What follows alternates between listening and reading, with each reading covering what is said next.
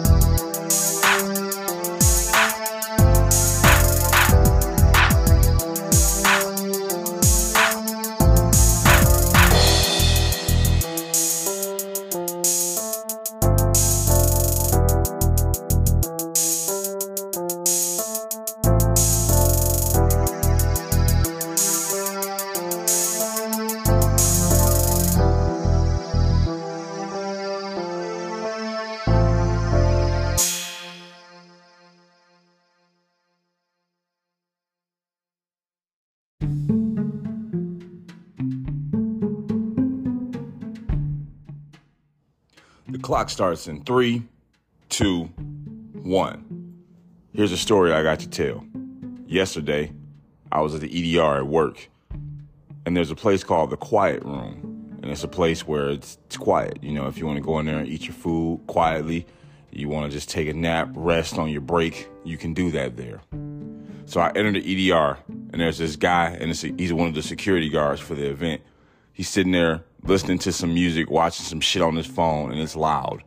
It's playing out of his uh, out of his out of his phone. He's got the volume up, and there's a sign in there that says, "Be quiet, please. Keep your conversations voices to, to a low. If you got use mobile, uh, use headphones for your mobile device or something like that. Use headphones for it." It says it on the sign. So I see the guy, and it's it's kind of annoying, but I don't say anything to him because I'm not, you know, I'm not his boss. I don't tell him what the fuck to do. So I'm just sitting there eating, minding my business. This other guy comes in, and he sits down, and he says, "Yo, you see that? It's called the Quiet Room for a reason." You know, telling him basically, like, turn that shit off. Like, it's a quiet room. And this guy gets all butthurt. He's all soft. He's like, "Yo, man, what you say to me, dog? What you, bro? You just disrespect me, bro? You disrespecting me, dog?" He's like, "No, I'm not. I'm not saying nothing, bro. I'm just telling you, letting you know it's the quiet room. Like, you need to turn that off. Blah blah blah blah blah." So you, you know what? He picks up his walkie-talkie. He's like, "Yo, uh, such such such such, whatever his fucking name is. I got. Uh, can y'all can, can I send a supervisor to the E D R? I got a problem." All right. Oh shit. So I'm like, wow. I know how this is gonna go. So I get up real quick, I go and get a beverage, because for some reason I always set my food down, eat some, and then get a beverage and go back to it. But I go get my beverage, and as I'm walking back, I see the supervisor coming to address the situation. And I tell her, I'm like, what you're about to see is going to be real petty. So he comes in there, he explains the situation, blah, blah, blah. He's like, "Yo, I'm just sitting here listening to my music," and he going to say, "Yo, bro, it's the quiet room for a reason." And I'm like, blah, blah, blah, blah, this and that. And he's like, "Look, it's on the sign right there." He's like, "I ain't even see that sign, though. So you just gonna disrespect me?" Like, this dude keep trying to use the clause of disrespect like we in prison or something to not be addressed on his bad behavior. Like, bro, it's the fucking quiet room. And this is why I stayed behind, to because I knew when that supervisor got there, he was gonna try to he said, she said this situation and make it seem like a whole big deal, like somebody really wronged him or he got played or something. It's like, no, motherfucker. As the dude's talking to the supervisor, I'm letting him know. I'm like, all he did was tell him that he need to have, don't need to have his phone in the quiet room. I actually give kudos to my man because I wanted to say that to him myself, but I didn't because I didn't want no shit like this to happen. But then nobody said nothing wrong to him. He was disrespected. He wasn't disrespected. And then my man started talking to me. He's like, "Yo, but, hey, big dog. Hey, big dog. Hey, but, but big dog, big dog." I'm like, first of all, my name is Chico. Chico DeManuel. This big dog shit, You can cut that. I ain't called you out your name once. Cool it with that big dog shit. First of all, did nobody disrespect you? You came in, you was in the wrong. If you didn't read the sign, that's on you. It's nobody's job to go around and make sure you read signs regarding the rules, the environment you in. If you murder somebody and then they catch you, you say, well, look, I didn't know I couldn't murder, dog, big dog. Then I'm going to be like, oh, well, he didn't know it was against the law. Let's set him free. Doesn't work that way, bucko. That's not how shit works. He was going to try to railroad this dude who was brave enough to stand up to him for he was when he was in the wrong. And I could tell the supervisor wanted to have his back. She didn't want nothing. To, she didn't want it to turn into a bigger situation than what it was. But at the same time, she couldn't beat both of our stories. What he was saying, I backed him up. I'm like, he telling one hundred percent truth. This dude just got mad because he was in the wrong and somebody said something to him about it, you know? The shit was just kind of weird. I'm like, for a grown man, you being awfully sensitive. Oh, oh, so I'm being sensitive? Yeah, you being sensitive and you fragile. You actually called a supervisor down here to defend you, was you when you was in the wrong because you didn't like how something was said to you. Why he gotta say it like that? What you mean why he gotta say it like that? If you ain't breaking the rules, he ain't gotta say nothing to you. You in the quiet room. Turn that shit off. Don't nobody want to hear fucking uh, uh, TikTok reels and all that kind of bullshit. Or somebody just worked three, four, eight, or five, six, seven straight downs for three, four hours. Motherfuckers want to rest. Bottom line is, you got to stand up for what's right. It don't really matter how you do it, as long as you do it. Don't sit back and watch a motherfucker get punked when you can see it was going to happen, man. I stood up for what was right. Dude gave me some five afterward. I felt good. Don't let motherfuckers punk your comrades.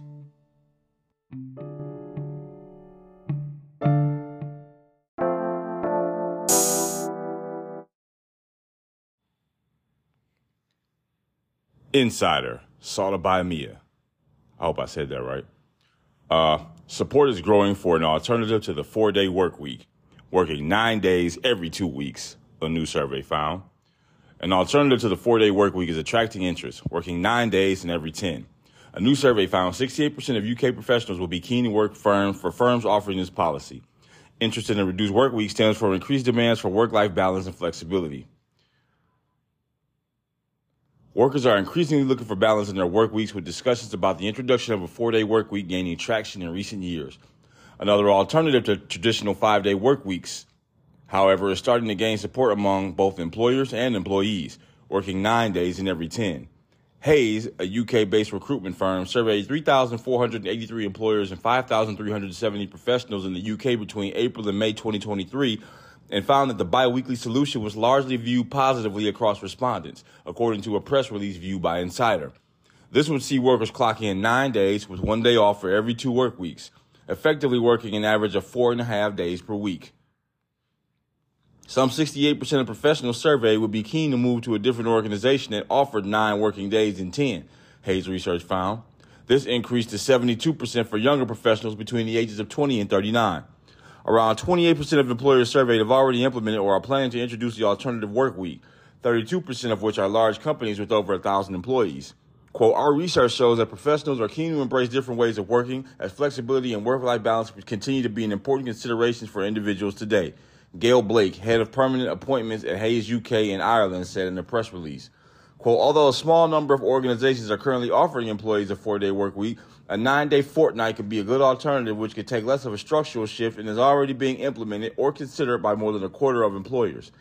Interest around the four-day work week has peaked in the, in the past few years as the COVID nineteen pandemic accelerated demand for flexibility and work-life balance. sixty-one companies in the U K took part in a four-day work week trial in twenty twenty-two, and all but five said they plan to keep the policy in place. Of the twenty-nine hundred employees involved, researchers found that fewer workers quit or took sick days during the trial. Generally, hesitations around the four-day work week center on reduced efficiency and productivity, but working nine days in ten could offset some of these issues while maintaining the work-life balance. So, to this confused me initially when I when I first looked at it, but let's break it down like this. So when they say working nine days out of every ten, I noticed the mistake that I was making involved the weekends, involving Saturdays and Sundays being counted as work days. So you get one day off for every two work weeks, every two Monday through Fridays. So We're not counting Saturday and Sunday. These are days you would already have off anyways. So if it's forty hours in the work week, they're basically chopping four hours off the first week, but you don't actually not work the four hours. You would still work forty hours in your first week, but they take the four hours out of both weeks and collectively make it one day.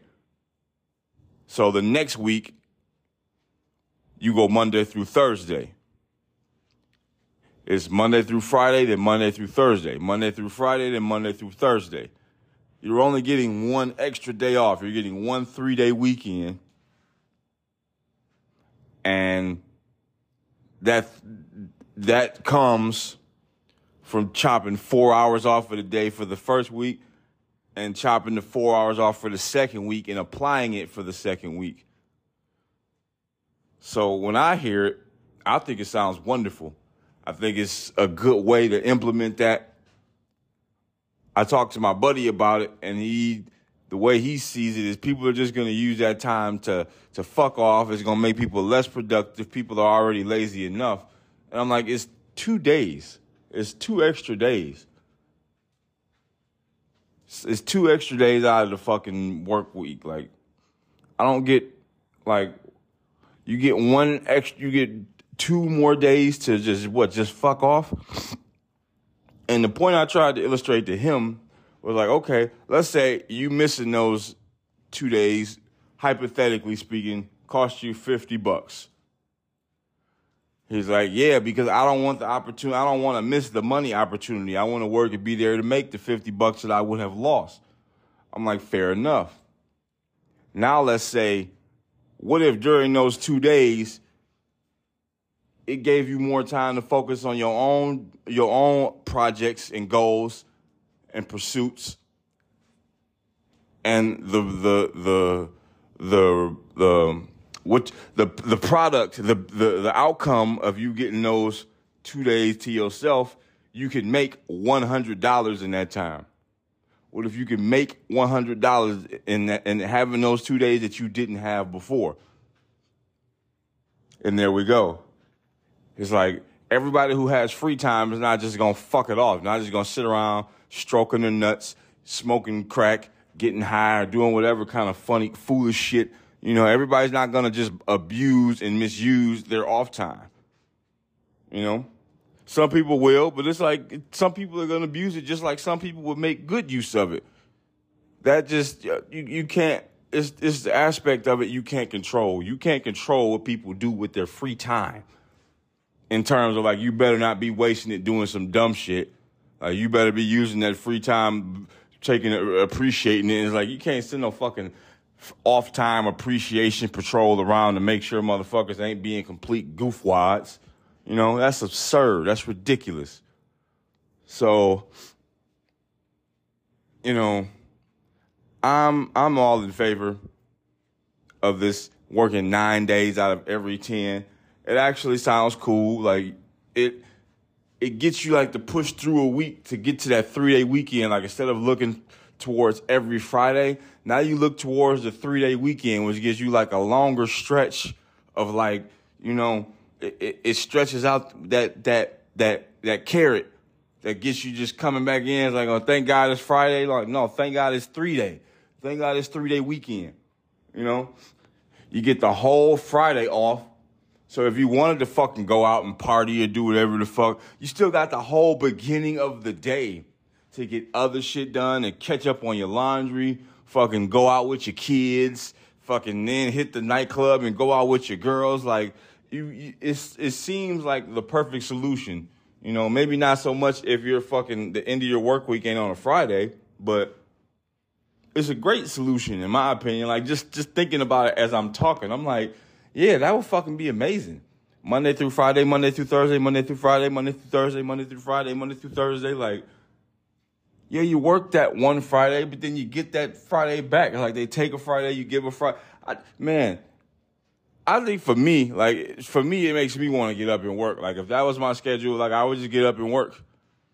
Like, it's something psychologically about chopping that second Friday off that's really motivating. Like, it sounds good in, in, in theory. Like, I would like to actually feel it and see it in practice, you know.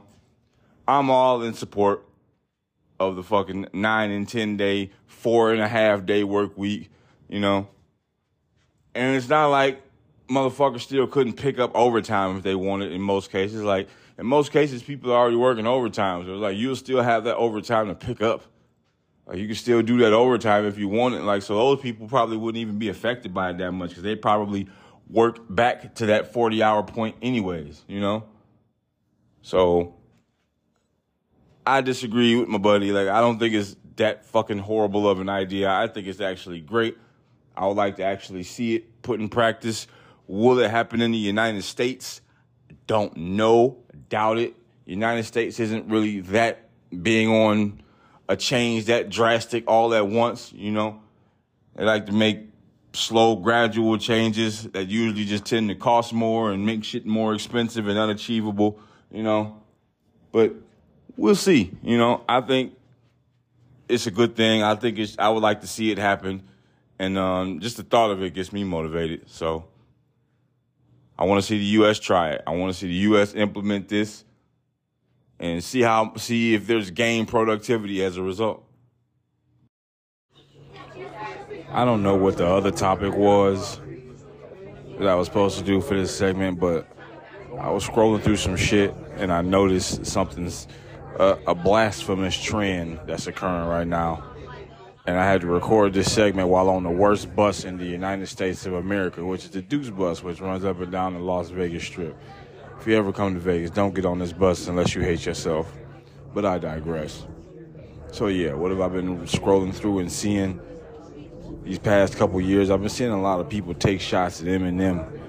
And it's like, people are trying to, I don't know if it's like the racial card they're trying to pull, or they're, they're trying to, they, they're using this beef for clout. And it's getting on my fucking nerves. Like, what's the lamest way to become famous than by trying to diss Eminem, by trying to bring up his daughter, by just trying to using these weak ass puns, or yo, who would have thought the kill shot would have came from a cannon? Like, Nick Cannon, I don't know if this is new or old, but like, Nick Cannon releasing a diss on Eminem is blasphemous. Nick Cannon hosts America's Got Talent. He's like the biggest fucking Uncle Tom. Like, man, this dude's got nine kids, seventeen baby mamas. That math doesn't even add up. Like, for this guy to even try to, to even try to stand in Eminem's jock strap, it's fucking ludicrous. It's absurd. It's completely asinine. The whole idea, concept of it is retarded. Anybody that's, there's people in the comment section, for the, for the most part, they got some common sense. They realize that this is a farce. This is goofy, foolish. Like, what the fuck, man? Who else was trying to do that shit not that long ago? I think it was The Game. The Game was trying to take shots at Eminem because he got the spot on the fucking Super Bowl halftime show that he thought, like, like I'm not into hip-hop no more. I'm not big into that shit. But honestly, when the fuck, when, when was the last time The Game was relevant? When was the last time that The Game was honestly relevant and he had something going on that was relevant to where calling out Eminem on a diss would have even been justified? And speaking to all these diss, who the fuck still makes diss tracks, dude? It's twenty twenty-three.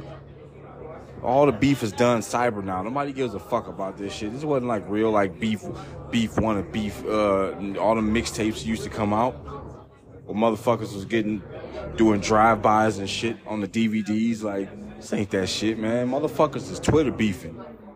Who still beefs in twenty twenty-three, man? Who the fuck else did it? Uh, it was the whole, um, I think it was a couple other people. Somebody tried to uh, sue him for that shit he did in Rap God, Little Gay Looking Boy. So gay, I can barely say it with a straight face looking boy. They tried to sue him for like copyright infringement because he briefly stole that little flow. Fucking Machine Gun Jelly was trying to fucking uh, uh, come at him. Machine Gun Jelly Look, lost, big time lost, like. All these pipsqueak loser ass motherfuckers is trying to throw dirt is not like on the fucking legend. It's irritating. Like, where do you get off? Like, is this is this like all? Is this what we doing now? Is that also some twenty twenty-three shit that I'm not aware of? Like, being a duck, being a complete fish for relevance, for popularity, to stay relevant. And Nick Cannon is ain't he doing well enough already? Like, he's up there on them suits, fucking timing it up and shit. But I mean, he got Wilding Out. That show was gone for way too many years. People still watch it. People still attend it in person. People still find it entertaining. Like, what? What's, like, what? What's why? Why do you? Why do you need to dig your own grave like this? This is this is this is career suicide. Like. And the worst part is Eminem's not even gonna respond to it. Like, dude, you trying to beef with a fifty-year-old rapper, and you got like, what the fuck? You got lupus or some shit. You got some leprosy. Like, you got some shit going on with you. You got a whole orphanage.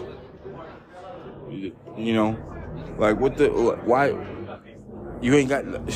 Why have all them kids if you can't take care of them? Why is this the business method? Why is this the business plan? It's just frustrating, and it's trending, and it's lame, and it should be it should be stopped. I had to interrupt your regularly scheduled programming to rant about this bullshit because it's it's hilarious on one end, but on the other end, it's outright disgusting and abhorrent, and it's like taking this shot is, is tacitly admitting defeat, man. Like, you you thrown in the towel whether you want to or not. This isn't competition. This is like Mike Tyson boxing a fucking teenager.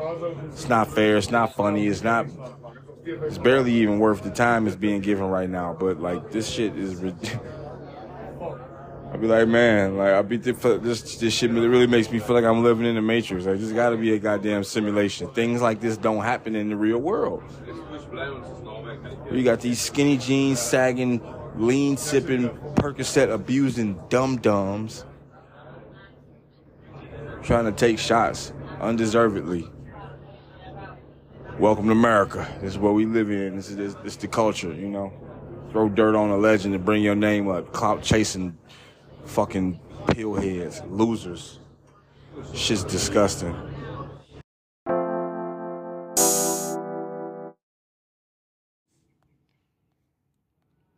Weon, I think that's the, I think that's the, I'm pronouncing that right. Uh, doesn't tell me who exactly. Made, you know, I'm gonna find a different article because it's. I see a couple of them, and I want to be able to give credit to whoever the fuck wrote this, even though I see it's a bunch of people written writing on this topic. The topic is lonely people. Lonely people see the world differently according to their brains. Um. Yeah, I'm, I'm not. I'm not seeing anybody whom I could give credit to. Psycho, Psychological Science, twenty twenty-three, D O I. Uh. Anyway, before I read the article, I just wanted to take a moment to give a shout out to a couple of the products I'm using right now. I just got done rolling some of the finest weed from Circle S Farms and one of the finest natural leaf cigarillos from Gain, the honey flavor. You should try it out. And I'm gonna be drinking nothing best but the. I fucked it up trying to be cool. But I'm going to be drinking nothing but the best during this segment as I crack open a fresh cold Modelo, brewed with those for the fighting spirit. Modelo. Yeah, man, Modelo, they got the they got the best Pilsner, for sure. I wanted to get the Negro, but they didn't have the Negro where I went. So uh, I'm going to be having that liquor store shut down immediately for not carrying what I want when I want it. I don't really see any other logical way to deal with it. Anywho, let's get to it. Lonely people see the world differently according to their brains. There is a reason countless songs about loneliness exist. Many are relatable since feeling alone is often part of being human. But a particular song or experience that resonates with one lonely person may mean nothing to someone else who feels isolated and misunderstood. Human beings are social creatures. Those who feel left out often experience loneliness. To investigate what goes on in the brains of lonely people, a team of researchers at the University of California, Los Angeles, conducted non-invasive brain scans on subjects and found something surprising. The scans revealed that non-lonely individuals were all found to have a similar way of processing the world around them. Lonely people not only interpret things differently from their non-lonely peers, but they even see them differently from each other. Our results suggest that only people who process the world idiosyncratically, which may contribute to the reduced sense of being understood that often accompanies loneliness. The research team, led by psychologist Elizabeth Baek, said in a study recently published in Psychological Science, feeling misunderstood. Previous studies have hinted at Baek's findings. Feeling understood by others activates regions of the brain, the ventral striatum, middle insula pre- precuneus, precuneus, the middle insula precuneus, and the temporal parietal junction that are related to social connections and reward processing, according to a twenty fourteen study. That same study discovered that the brains of those who felt misunderstood showed more activity in regions associated with negative emotions, such as the anterior insula and the dorsomedial prefrontal cortex. The dorsomedial prefrontal cortex. I can read, goddammit. For example, neurons that release dopamine, a neurotransmitter that can boost pleasure, are found in the ventral striatum. This is just one way to that feeling connected can produce positive effects. On the other hand, the anterior insular cortex is highly involved with social interactions and emotions, including loneliness. Study like this made Baek want to see if there was something to an idea known as the Anna Karenina principle. Leo Tolstoy's iconic novel Anna Karenina opens with the line, "Happy families are all alike. Even every unhappy family is unhappy in its own way." To explore this idea, Baek and her team took functional M R I scans of the brains of sixty-six U C L A college freshmen as they watch short video clips of scenes associated with social interactions, such as party and, of course, music that was supposed to be sentimental and could possibly trigger emotions. Studies participating, students participating in the study had already filled out a survey about how they felt about their social lives. Note that you can have lots of friends in a busy calendar but still end up feeling disconnected and misunderstood, which will affect the results of this survey. Those who scored above a certain level were categorized as lonely, while those who scored under that level were categorized as non-lonely. So, the researchers then analyzed the fMRI scans, which show that what is going on in the brain, measuring slight changes in blood flow that occur during neural activity. fMRI can also see which regions of the brains are engaged during specific activities. Baek's team was looking for activity in those areas involved in socializing and the emotions that come with it. Same feeling, different activity. The results of the scans were analyzed in pairs to search for inter-subject correlations. This way, the researchers could identify similarities and differences in brain activity between lonely and non-lonely individuals and between any two lonely individuals or non-lonely individuals. In this context, Tolstoy turned out to be right. The fMRI scans showed that the reactions of non-lonely individuals to the videos they watched were extremely similar. Lonely individuals had brain activity that was not only significantly different from that of non-lonely individuals, but was even more dissimilar from each other, meaning that each lonely person in the study perceived the world in a distinct way. Baek suggests that having a point of view different from others makes the lonely even lonelier, as they're less likely to feel understood, though she does mention that it's not clear whether this is a cause or effect of loneliness or both. Loneliness also does not depend on social activity, as not every lonely subject lacked a social life. Even some of those who reported a decent amount of social activity in the survey, such as having many friends or participating in social events, exhibited neural characteristics that differed from those of non-lonely people. Lonely individuals process the world in a way that is dissimilar to their peers and each other, Baek said, Baek said in the same study. Future work can further test this possibility to examine what aspects of lonely individuals' interpretations are particularly idiosyncratic. Anyone who is lonely can now be assured that there is probably someone out there who feels just as isolated, just in a completely different way. Well, thank fucking God for that. I'm a lonely bastard, even if I've got friends or if I don't got friends. And I'm supposed to take solace and comfort in the fact that somebody else out there is going through the same shit. Now, that's something I can't, I mean, I get, I understand. I understand what it's supposed to do. I understand its utility, but... like, why is that supposed to make me feel better? Like, you don't have to feel bad that your fucking kidney's failing. There's somebody else out there with a failing kidney, too, who knows exactly how you feel. Well, oh, my God. That just brightened up my day. Like, is that really how it works? First of all, I will nominate myself. I am definitely a lonely individual. If it wasn't for, like, going to work or shit like that, I'm I'm a very introverted extrovert. Like, I know how to be around people. Sometimes I like being around people, but there's certain people I don't fuck with. And, like, those people, the people I don't fuck with are that before they know they are. Like, before they know that there's somebody I don't fuck with, I know that there's somebody I don't fuck with. So a vast majority of potential, you know, comrades, associates, affiliates, whatever, are all just automatically, before we even get started, I don't fuck with you, okay? So it's a real tough spot for me because, and I also, I hate small talk. I really despise small talk. I think my inability to come to grips or come to terms with small talk is one of the reasons, one of the main, the chief reasons why I don't have a lot of friends and why it's difficult for me to meet people, because we got to stumble into a, a deep-ass conversation that's quite often too heavy for the level of rapport that you have with somebody you just met. You know, like if I just met you, like what's the chance that we just going to break off and start talking about our lives and how we got molested when we was nine and all this kind of crazy shit. And, you know, like my dad used to like beat me or or or like I understand that that was a psychological impact of their of what they went through, and it just carry out on me, and I don't have to like topics of that weight. Like you don't really just break out into that shit with some random Joe Schmo that you just met while ordering a Michelob Ultra, you know.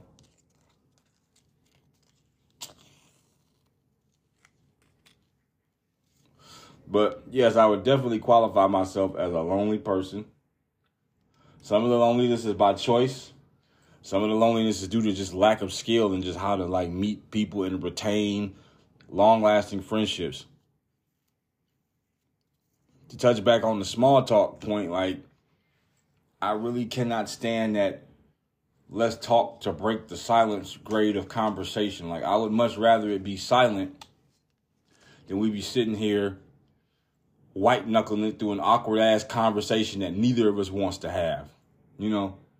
And some people probably look at that and say, I see the world differently because, like, I'm okay with the silence. Like, I don't think that means I see the world differently. It just means I understand that two people that randomly bump into each other on the elevator is going to have varying levels of positive and agreeable improvisational conversation content. Like, it's not, like, what's the chance I just bump into somebody on the elevator that just likes everything that I like? Three out of four times I get on the elevator.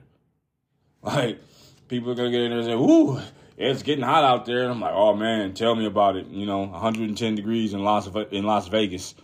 Never imagined anything like that. Like, come on. That's how I feel about dumbass elevator small talk like that. If you're going to talk about the weather, I'm going to be like, we all experience the fucking weather. Is that why it's supposed to be such a common ground? Like, oh, we all experience weather. We all know what it feels like for it to be hot outside. We all know what it feels like for it to be windy. We all know what it feels like for it to be rainy. So let's identify based on the atmospheric precipitation conditions. Like, it's just fucking weird to me. Like, damn, can't we just say, hey, how's it going? And have thirty seconds of silence as we sit in this box that carries us up to a particular floor of a particular structure? Can't we just have thirty seconds of box silence? I'm probably never going to see you again. Why am I so worried about what the fuck you're going to think about a little, a few minutes of silence? You know? For them to say that lonely people perceive the world differently. My response to that would be, I think everybody perceives the world differently. And I think as far as this study goes, like I know they had to put some kind of definite unit of measurement on how to quantify and identify loneliness, like who's lonely and who's non-lonely. You can have a bunch of friends but still be lonely. It's like, come on now, at what point does this shit have to make sense in that regard? Just that regard, like you can have a lot of friends and be lonely, or you can not have a lot of friends and also not be lonely. Like what the fuck, like what's lonely? Like sitting in my hotel room right now, I'm fucking lonely, but I'm lonely in the sense that I'm just by myself. Now, what makes me lonely? The fact that I couldn't just call somebody up and, and, and request some company? Is that what makes me lonely? Do I even want company? My fucking ex, the tranny ex, just messaged me. It's like, how are you? I'm like, I'm amazing. They said, how is your life? So I don't know. I lost my home. A lot of people wasn't down for me that was supposed to be down for me. Like, how the fuck would you feel? But I don't want to talk about that right now. Why are you texting me? Just wanted to see how your life was going. Like, why? Why do you care? Why didn't you want to see how my life was going when we was fucking together, when I needed you? Why the fuck didn't you want to see it then? Now that I'm all fucking broken down and, like, picking up the pieces and shit, now you're concerned about how I'm doing? Bitch, how do you think I'm doing? Seriously, how the fuck do you think I'm doing? This is like some type of shit where you just trying to, like, ping into my life and just kind of just see what's going on. Like, you want to check in on me because, like, you know you was full of shit. And now that some time has passed, you probably didn't talk to some people who told you you was full of shit, even though I was telling you you was full of shit and you didn't want to listen to me, you know? And it's like, why would I want to invite that person over? Like, why would that be company? Like, why do I want anything from people like that? Which is a vast majority of the people I've met being out here in Las Vegas. Like, I'm not, like, the loneliness is not because I'm some lame-ass, incompatible, fucking, like, awkward, socially motherfucker. Like, no, it's just because the people out here, the people of value that you would want to be around, they're either here today, gone tomorrow, or they're not, they're not out and about, like, in places I would go. You know, I don't know how to bump into these people. Where's the elevator that they on? So I can break their silence, you know? So, only people perceiving the world differently. I actually would say I perceive the world, at least the world pertaining me, my world, the world I'm surrounded in, Las Vegas, Nevada. I think I perceive the world accurately. I just don't, I don't see any utility for me in having several dozen friends or like having people that can just come over to keep me company. Like, ain't nothing free. Like, if I don't have anything to offer people out here, like, I'm going to attract the lowest quality of company that you wouldn't want if you could pay for it. If you could buy it, you wouldn't buy these people. You know? I think we really need to, if we're going to make statements like lonely people perceive the world differently, we need to have a very set in stone definition of what the fuck constitutes lonely, you know? And at least some kind of categorization as to how they got that way. Or did they even get that way? Were they always this way? Is their loneliness a choice? Do they see loneliness as a negative, as a negative thing? Because I don't give a fuck how many studies you do. Like, if if, if loneliness is an alternative to being surrounded by motherfuckers who all want to see you fail, but smile on your face and act like they're on your team, but steal from you, lie about you, lie to you, why the fuck wouldn't I want? Why why wouldn't I want to be lonely? Speaking of lonely, what's your definition of lonely? What do you think a person has to go through or experience? What qualifications does somebody have to meet to be considered lonely in a general sense? I put a link in this podcast so you can send me a voice message answering this question, and maybe one day I'll put it on the show.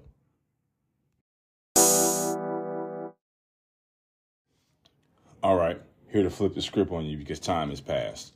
So originally I was going to talk about Israel Adesanya and John Jones squashing their beef. I'll touch on that briefly.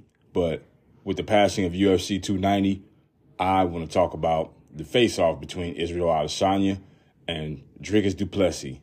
So we're going to talk about that. And as far as John Jones and Israel Adesanya squashing their beef, like, uh, it's a beef that really shouldn't have occurred. Like, I'm a huge Adesanya fan. I'm a huge John Jones fan. And uh, just being honest here, I don't think it's not the skill. Israel Adesanya is one of the most skilled strikers we've ever seen. But John Jones, physically, just physiologically, physically, he is a, a, a monster.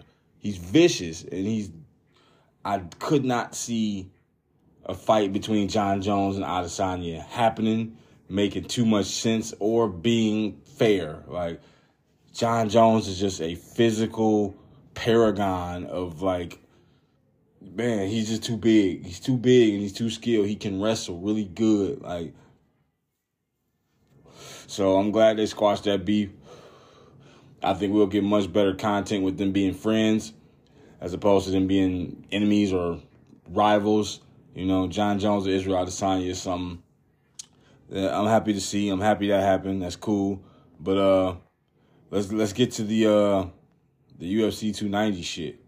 So uh, after Dricus Du, Du Plessis from South Africa, after he went in there and he uh, who the fuck was he fighting?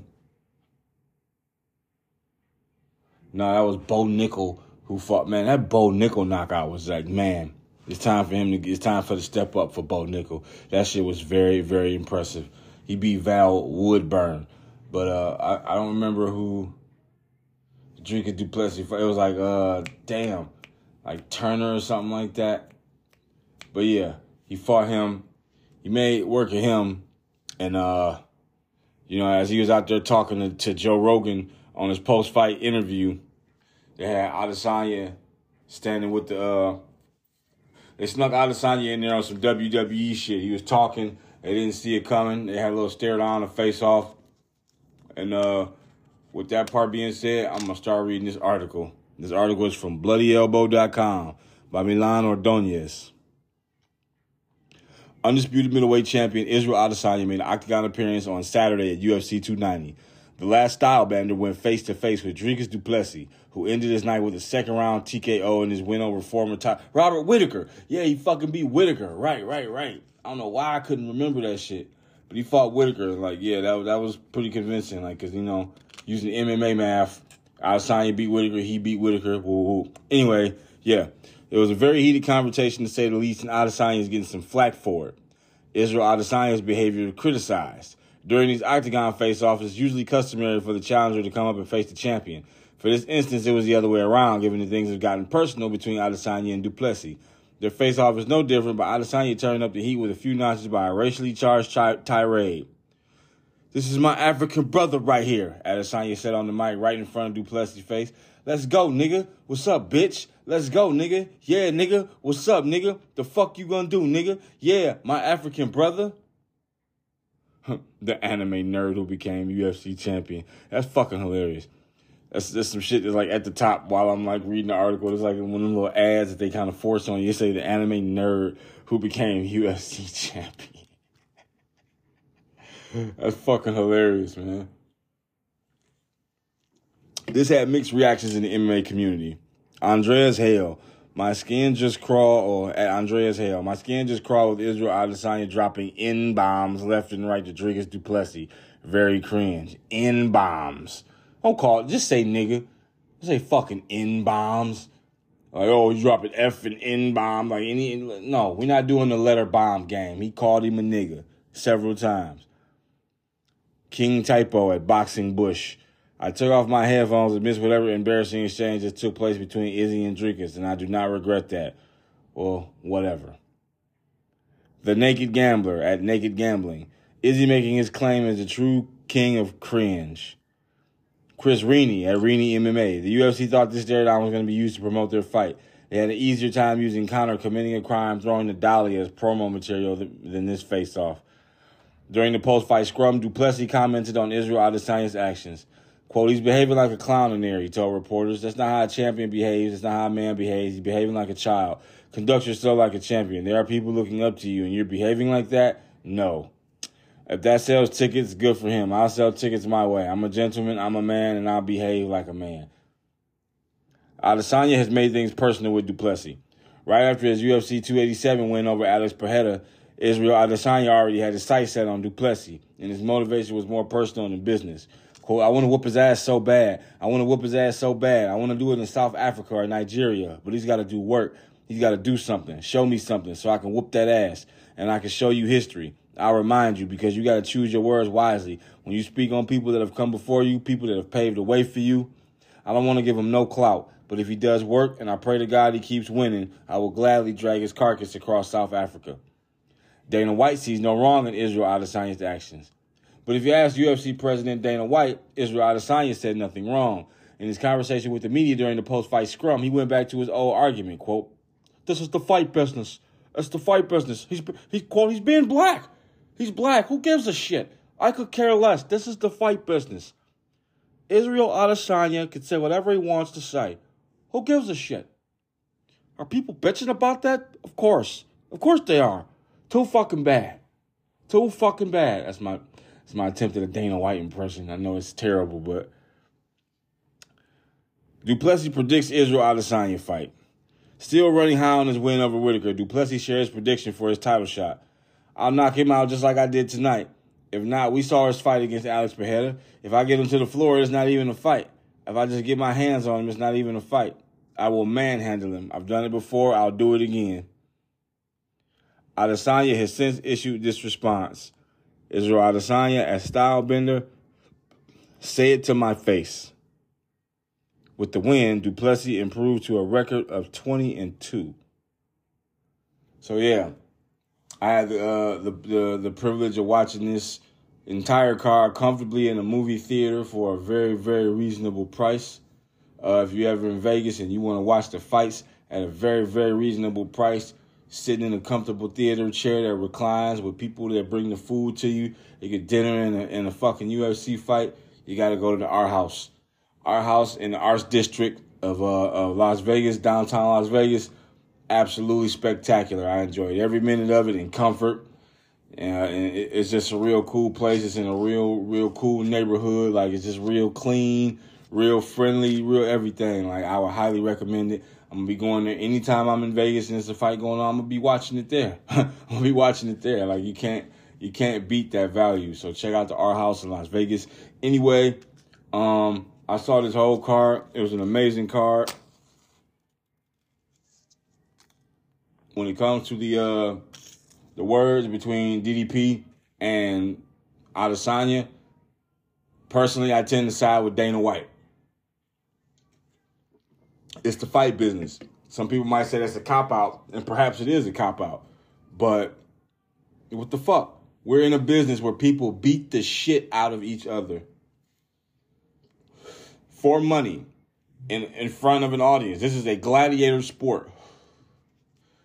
How are you going to come into a gladiator sport, a blood sport, and say, hey, but can you can you guys use polite language, please? You guys can talk trash, but you don't have to use profanity. Things don't have to get personal. Bitch, whatever sells tickets. This is the fight business. And people want to talk about fighters being underpaid, which maybe they are. I won't, you know. I'm saying if you're underpaid, people do jobs where they're underpaid every day. So... just because the fight business carries the risk of, like, personal, physical injury, harm, you may get fucked up in a way where you can never fight again. Like, you might die. Like, it's it's the sport. And for these people to say it was cringe, perhaps it was a little cringe. You know? Adesanya could have done something better. But it's what the fuck I wanted to see. And let's not forget, Dricus Du Plessis was the one who said he's the real South African, like... you can spin that however you want, like it's not, like that didn't have something to do, like it wasn't racially charged, like, it was kind of racially charged? Like, kind of? Like, what do you mean you're a real South African? Just because a guy doesn't live in South, so you said I'm not a real Detroiter because I moved to Las Vegas, even though I spent my entire upbringing in Detroit. I was born and raised in Detroit for almost twenty years. Are you going to tell me I'm not from Detroit because I don't live there? Fuck you. What are you trying to say? Like, what are you trying to say? You're a real South African. And I think Izzy's good enough at, at, at responding the way he is, but, like, not not letting it get to his head. Like, when it comes down to the fight, he knows when it, when it's time to fight, he knows that, like, this could easily go wrong. This could not go my way. It's like an, an, an, an uh, unremovable part of his... his ego is his humility. Like, his ego has a a capacity for humility. He knows that it's time to check himself, and it's not, you know, every win we we get, we got to go out here and get. Nothing's promised. And I think when it's time to fight, all that fury and all that energy is going to be concentrated in the whooping Du Plessis' ass. He's going to go out there and try to wrestle, but I just don't know. Like, he's going to have to make it into, like, three, four round territory if he even think he's going to implement that, because he's going to get touched every time. He's going to get touched every time. Adesanya's got pretty decent endurance, I would say. You know, he can fight a five-round fight. He can do it standing. And as far as his striking goes, like, if you are careless, you're more than likely going to lose the striking battle with Adesanya. He's one of the greatest strikers of the century. Du Plessis has got knockout power. He's got all stoppages, if I'm not mistaken. He's undefeated in the U F C. You know, I, does he get a title shot right now? I don't think he will, but I don't know who else he could fight before Adesanya that would not affect the timing of the of the narrative. Like, the backstory's there. Like, you, the, the, the pot is boiling. Like, it's time to fucking get this shit going now. Like, within the next two, three months, we need to be seeing some headlines. Du Plessis, Adesanya, Adesanya Du Plessis. Like, because that shit, and if you can stack a card around that, right after two ninety-one or shortly after two ninety-one, holy fucking shit, what a year for the U F C, and what a year to build up to U F C three hundred, thirty years of just fucking amazing entertainment, man. Like, this is not W W E shit. This shit is fucking awesome. So I'm totally cool with the trash talking. I'm totally cool with the rivalry. I'm on the side of Dana White. Like, Israel Adesanya can say whatever the fuck he wants to. It's just champ shit. It's just champ shit. You got Johnny uh, uh, Goody Goody Two Shoes over here. Oh, I'm a gentleman, and I'm going to do this the righteous way, and I'm a, I'm not going to use profanity to get my wins, and I'm not going to speak bad about women to get my win, and blah, blah. Like, bro, okay, all right. We get it. You a, you a stand-up guy.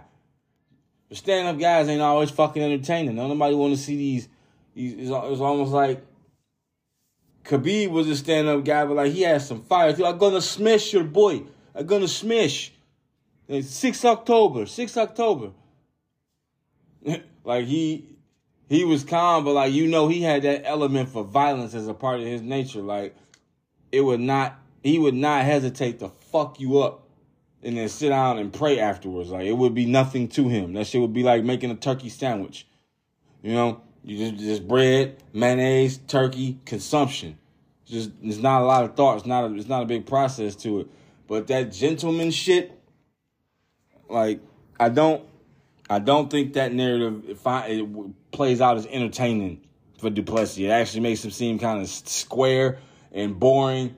Especially when you're going up against Israel Adesanya, who I'm a, a big fan of and who I think is a huge favorite in this fight. Like, let's just be honest. I don't think Du Plessis is going to be Anu. It'll be a great attempt, but if I was a betting man, my money goes on Adesanya. It's just that simple. But the fucking post-fight, the post-fight talk, loved it. Loved it. Was it cringe? Yeah, it was a little cringe. Yet and still, loved it. Want to see more of it. Get that fight going, Uncle Dana. To close out the show, I would like to share a single with you from my upcoming album, These Past Years. Ladies and gentlemen, Let Me.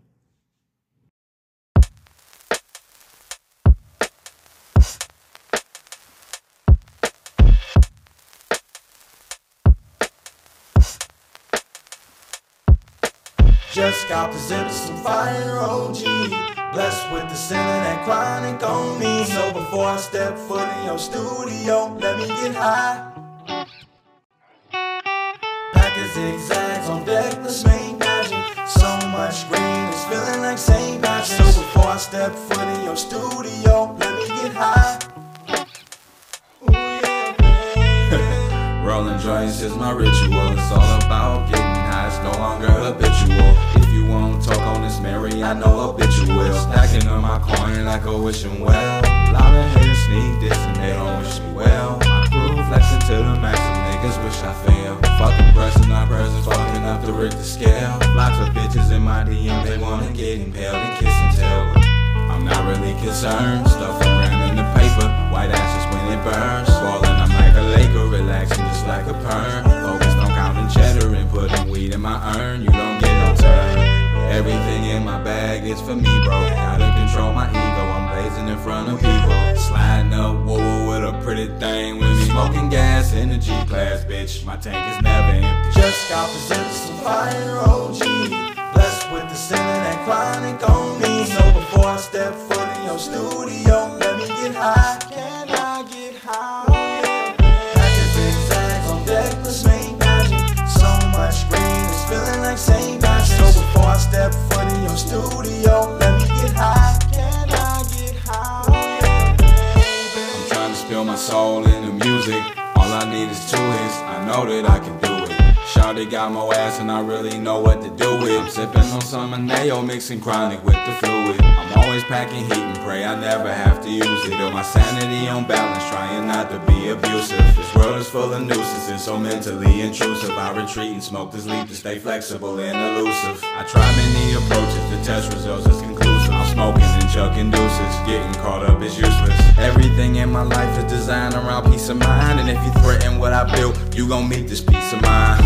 I ain't no gangsta, I'm a chill nigga with an ill trigger finger. I don't wanna deal with you, keep it real with you. I just wanna record and soar. I just wanna record and soar, yeah. Just got presented some fire O G. Blessed with the sin and chronic on me. So before I step foot in your studio, let me get high. Can I get high? Packers and zags on deck, let's make magic. So much green, it's feeling like Saint Patrick's. That's what your studio, let me get high, get high.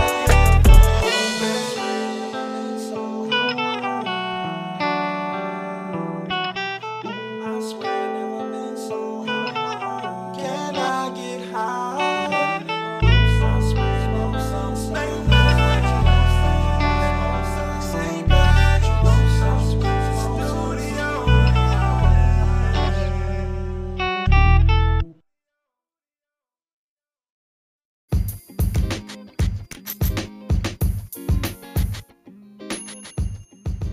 You've just listened to The Chico DeManuel Show on Spotify. Thank you, and I'll see you on the next episode.